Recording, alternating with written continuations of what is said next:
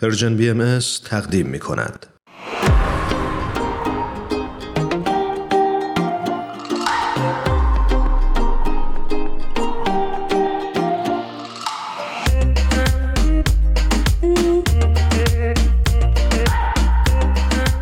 بهاره اردستانی عزیز به برنامه خودت خوش اومدی. ممنونم. درود خدمت شما و همه شنوندگان عزیز برنامه. بهاره جون خدمت درود میفرستم. خیلی خوشحالیم از اینکه روی خط داریمت. ممنونم. بهاره اردستانی عزیز همونطور که می‌دونید مهندس نرم افزار هست و پژوهشگر در حوزه فلسفه. خب بهاره جان خیلی سریع بریم سراغ اصل مطلب. می‌خوای اصلا خودت بگی سوال اصلی این سه برنامه که دیگه این سومیش هست در حقیقت چی هست در خصوص اخلاق؟ حتما با اجازه شما سوال اصلی برنامه رو با توجه به بخشهایی از کلمات مکنونه فارسی اثر حضرت بهاءالله شارع آین بهایی که هرانوش عزیز با شنوندگان هفته گذشته به اشتراک گذاشت مطرح می‌کنم تاکید ایشون بر این بود که باید جمعی افعال قدسی از هیکل انسانی ظاهر شود.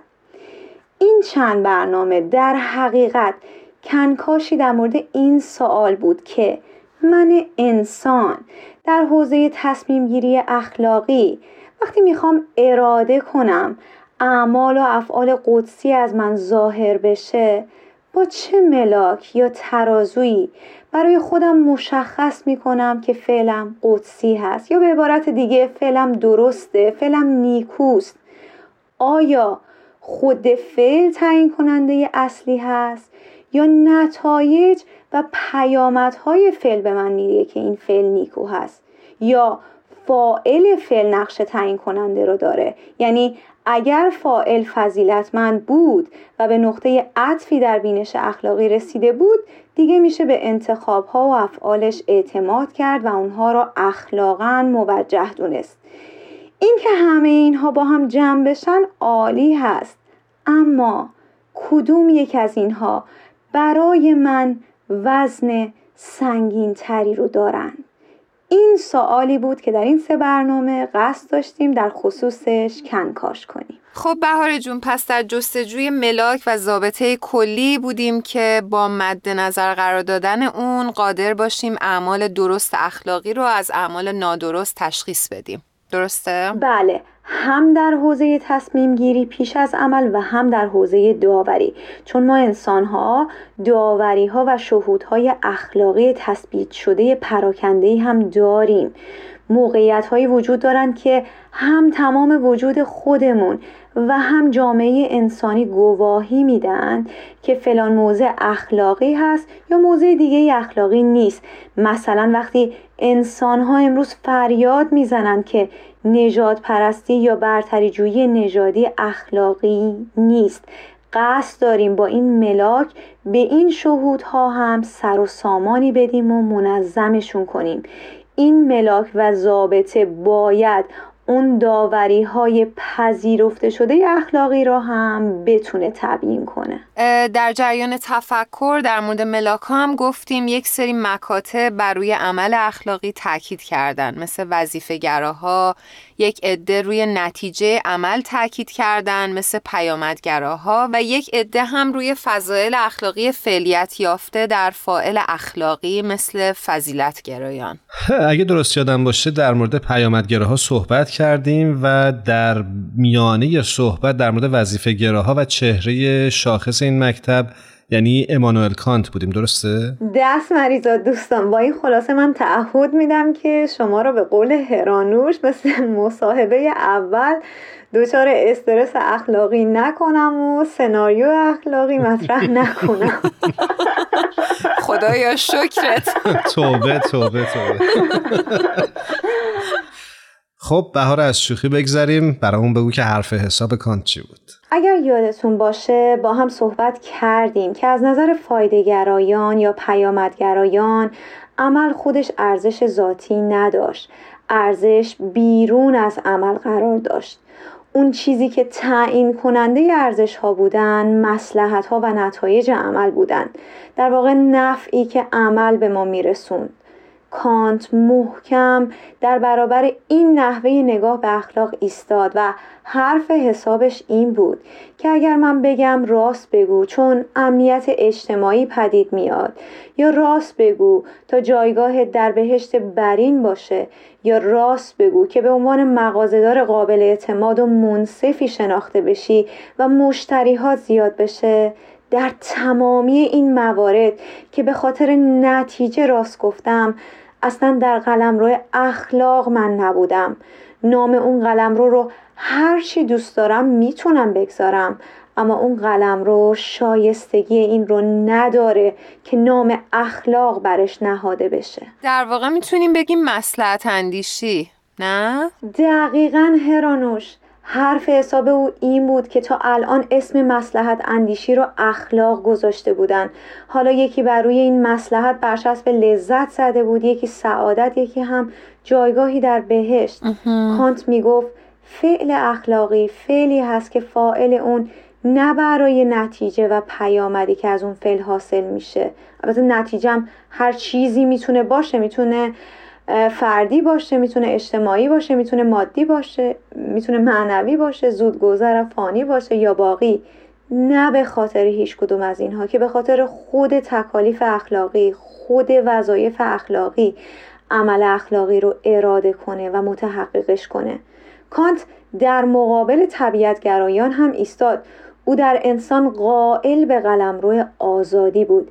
یعنی با اینکه انسان رو صاحب بدنی می‌دونست که مثل همه اشیا و حیوانات قوانین جبری برش حاکم هستند و کشش ها و امیال و سائق ها رو هم در انسان به رسمیت میشناخت اما بیان می کرد که انسان به واسطه دارا بودن عقل می‌تونه این قلم رو پشت سر بگذاره و اونجا که قلم روی جبر و قوانین طبیعت پشت سر گذاشته بشن ما وارد حوزه اخلاق میشیم حوزه آزادی حوزه حاکمیت انسان حوزه‌ای که نشون میده انسان تا به کجا می‌تونه قد بکشه. یعنی الان شما باید راحت حد بزنید که آیا اعمالی که بر اساس میل و احساسات و کشش های طبیعی انجام بشن آیا از نظر کان در قلم روی اخلاق هستن یا نه؟ فکر می‌کنم نه نمی‌تونه باشه چون مربوط میشه به حوزه جبر و قوانین جبری درسته؟ دقیقا. خیلی خودمونی بگم. حرف کانت این بود که اگه من یه کودک فقیری رو دیدم و حالم دگرگون شد رفتم کمکش کردم و بعد گفتم اصلا دست خودم نبود. اونجایی که من بگم دست خودم نبود در قلم رو اخلاق نیستم. در حوزه جبر عواطف و احساساتم هستم. اخلاق از جایی شروع میشه که دست خودم هست. به اون عمل آگاهی دارم اشراف دارم و سر وظیفه و تکلیف ارادش می‌کنم. نه به این خاطر که دیدن وضعیت اون بچه حال عاطفی اون لحظه من رو به هم ریخته و من کمکش می‌کنم که حالم خوب بشه. البته کانت نمیگه کار ضد اخلاقی کردی ها. میگه کارت بیرون از حوزه اخلاق هست عمل نیکویی است اما با حوزه اخلاق ربط و نسبتی نداره. اخلاق از نظر او تجسم و تعین عقل عملی و اراده تکلیف و وظیفه است در اوج آگاهی و هوشیاری. البته بعد از اراده تکلیف ممکنه حس خوبی هم داشته باشیم. این مشکلی نداره. اما حرفش این هست که شما به خاطر خوب شدن حالتون کمک کردن رو انتخاب نکنید بلکه از سر وظیفه بر طبق وظیفه عمل کنید. خیلی ممنون. این آقای کانت زحمت کشیدن فاتحه بیشتر کارهایی که آدما فکر می‌کنن که در واقع خوبه و درسته رو خوندن. دقیقا انگار همه, همه رو یک کاسه کردن. خیلی ممنون هستیم از جناب کانت. اتفاقا در نقدایی که به کانت میشه همین مضمون جمله ای که شما حالا به شوخی بیانش کردین بهش اشاره میشه. یعنی کم توجهی به نقش عواطف و احساسات در تصمیمای ما. خب ادامه بدم. کانت پس از اون در کنکاشش به دنبال حقیقتی میگرده در وجود ما که درش هیچ شری نباشه و سراسر خیر باشه. خب چی هست در وجود ما که درش هیچ شری نباشه؟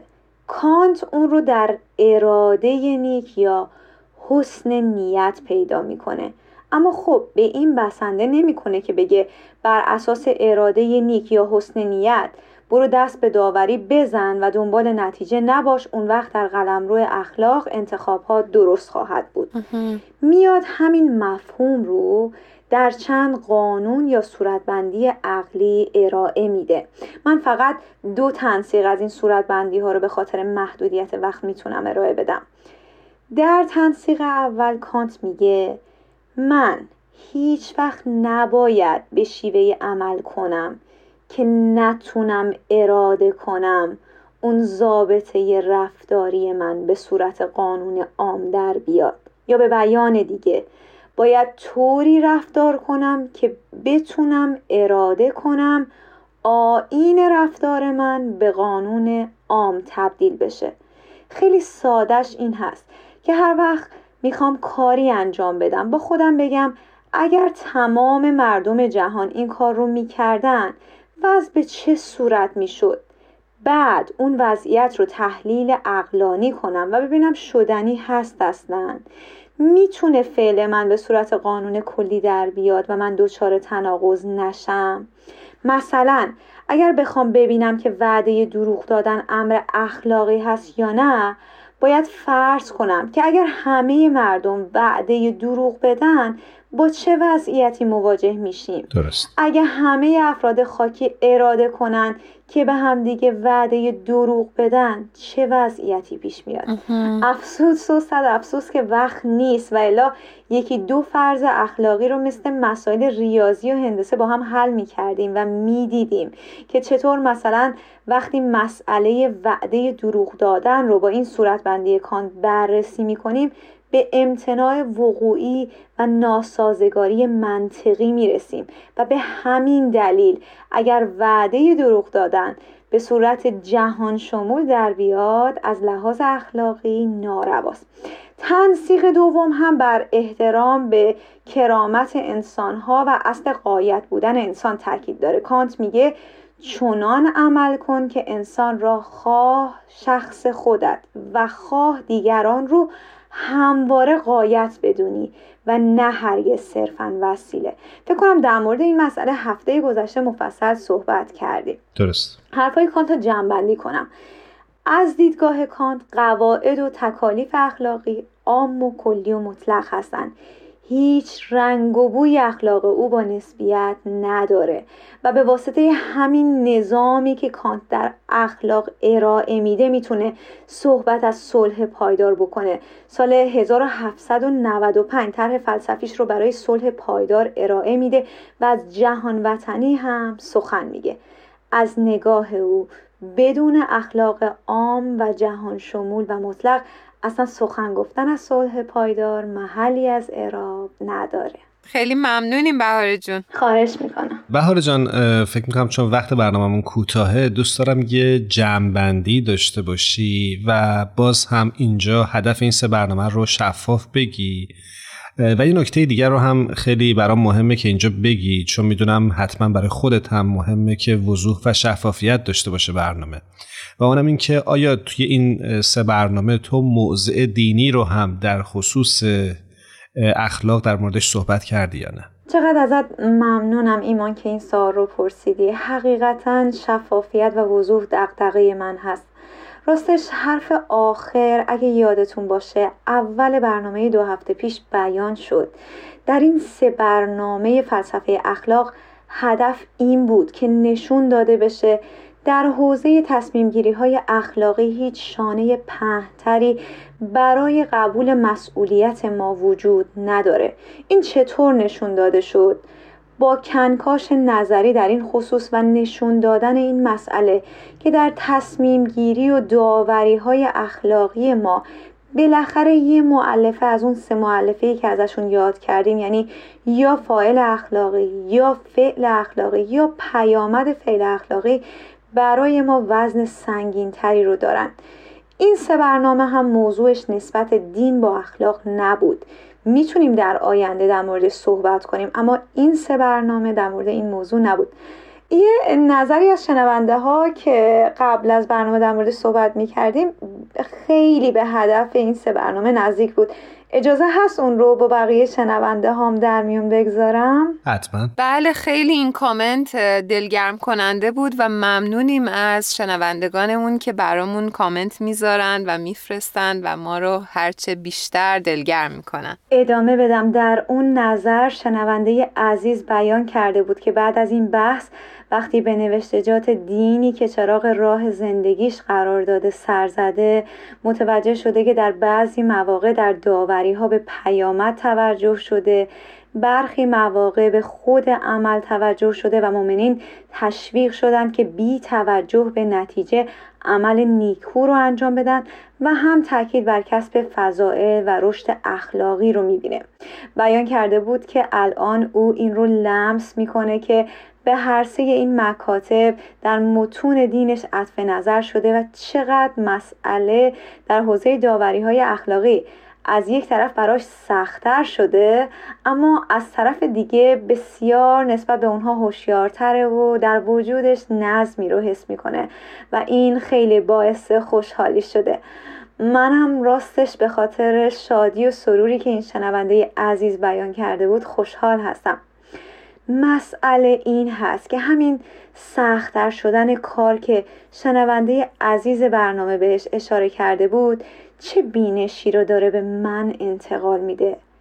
به گمانم این رو به من میگه که شاید صحیح نباشه که من بر اساس خواسته ها و آرزوها و تفکراتم که می‌تونن خطا هم باشن دست به یک تصمیم گیری بزنم و بعد در متن دینی که باهاش اونس دارم یک دو خط نوشته یا بیانی پیدا کنم و قیچیش کنم و بعد به انتخاب خودم برچسب مقدس بودن بزنم. این عمل در عین اینکه شاید به نوعی بازیچه امیال قرار دادن دینم باشه یه آسیب بزرگ دیگهی به خود من می‌زنه. و اون آسیب این هست که با برچسب مقدس زدن به عمل و انتخابم من در واقع دیگه دنبال نقد و بررسی عملم نخواهم بود. این همون به نوعی انتقال مسئولیت به شانه پهتر و گریز از آزادی و مسئولیت برای آرامش خاطر هست و جلوی پیشرفت و رشد من رو هم می‌گیره. چون من انسان با نقد و بررسی جوانب مختلف عملم هست که می‌تونم به کاستی های انتخاب هام آگاه بشم و در مسیر کمال رشد کنم. می‌دونم که بیان کردی که موزگیری دینی نداشتی تو این سه برنامه ولی اگر بخوای یک بیان رو از یک مرجع دینی که به ما در حوزه اخلاق هنجاری کمک می‌کنه انتخاب بکنی انتخاب چی هست؟ خب چندین بیان هست که برای من بسیار کلیدی هستن اما چون گفتی یک بیان اگر یک انتخاب داشته باشم این بیان رو میل داشتم به عنوان چراغ راه در حوزه اخلاق هنجاری تقدیم شنوندگان عزیز برنامه کنم. حضرت بهاءالله شارع آین بهایی میفرمایند هر امری که قلب را راحت نماید و بر بزرگی انسان بیافزاید و ناس را راضی دارد مقبول خواهد بود. و راحتی قلب هم راستش برای من اون زمانی نیست که خرد و عقلم به یمین و عواطف و احساساتم به یسار برند نه برای من راحت قلب اون زمانی هست که اونقدر تقلا کنم که تمام وجودم به سمت اون تصمیم و داوری حرکت کنه. یعنی دو بال مرغ وجود آدمی هم بود عاطفی و احساسی و هم بود عقلی هماهنگ و پرتوان با هم حرکت کنند و پر بکشند و اوج بگیرند. تمام. سپاسگزارم از توضیح قشنگت بهاره اردستانی. مرسی که این سه برنامه رو با ما همراه بودی. خواهش می‌کنم. لطف دارید. بهار عزیز طبق معمول همیشه برنامه دوست داریم که در آخر برنامه یک ترانه رو به شنونده های خوبمون که تا این موقع با ما همراه بودن تقدیمشون کنی آهنگ گرگ سروده زندیات فریدون مشیری و با اجرای آرش مرزبان رو دوست داشتم تقدیمی شنونده های عزیز برنامه کنم. بسیار مالی قبل از اینکه ترانه گرگ رو با هم بشنویم ازت خداحافظی می‌کنیم و ممنونیم که با ما همراه بودیم ممنونیم از اینکه دعوت ما رو پذیرفتی. روز و روزگارت خوش باشه. در پناه حق شاد و سلامت باشید گفت دانایی که گرگی خیر سر.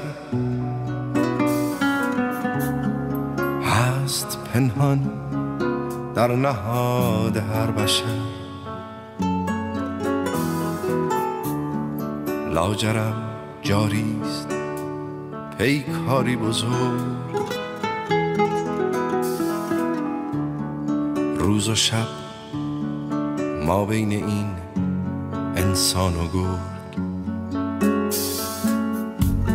زور بازو چاره این گرگ نیست. صاحب اندیشه داند چاره چیست. ای بسا انسان رنجور و پریش سخت پیچیده گلوی گرگ خیش. ای بسا زور آفرین مرد دلیل مانده در چنگال گرگ خود اسیر.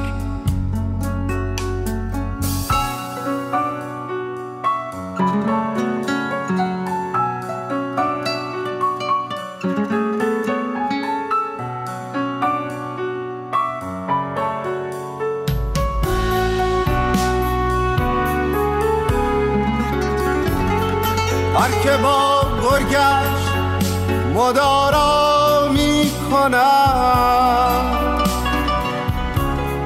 خلق و خوی گرگ پیدا می کند هر از گرگش خورد دائم شکست. گرچه انسان می نماید گرگ هست. هر که با گرگش مدارا می کند خلق و خوی گرگ پیدا می کند هر کس گرگش خورد دائم شکست گرچه انسان می نماید گرگ هست. در جوانی جان گرگت را بگیر. وای اگر این گرگ گردد با تو پیر.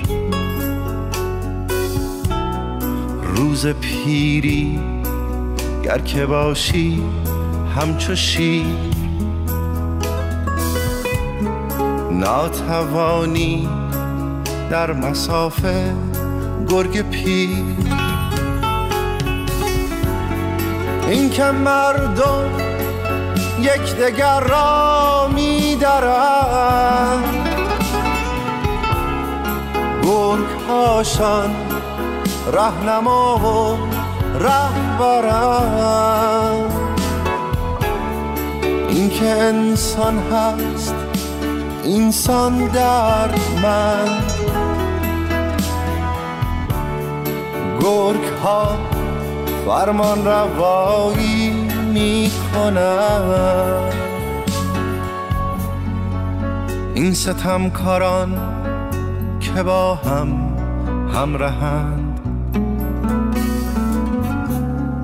گرگ هاشان آشنایان همه. گرگ ها همراه و انسان ها قریب با که باید گفت این حال عجیب. گرگ ها همراه و انسان ها قریب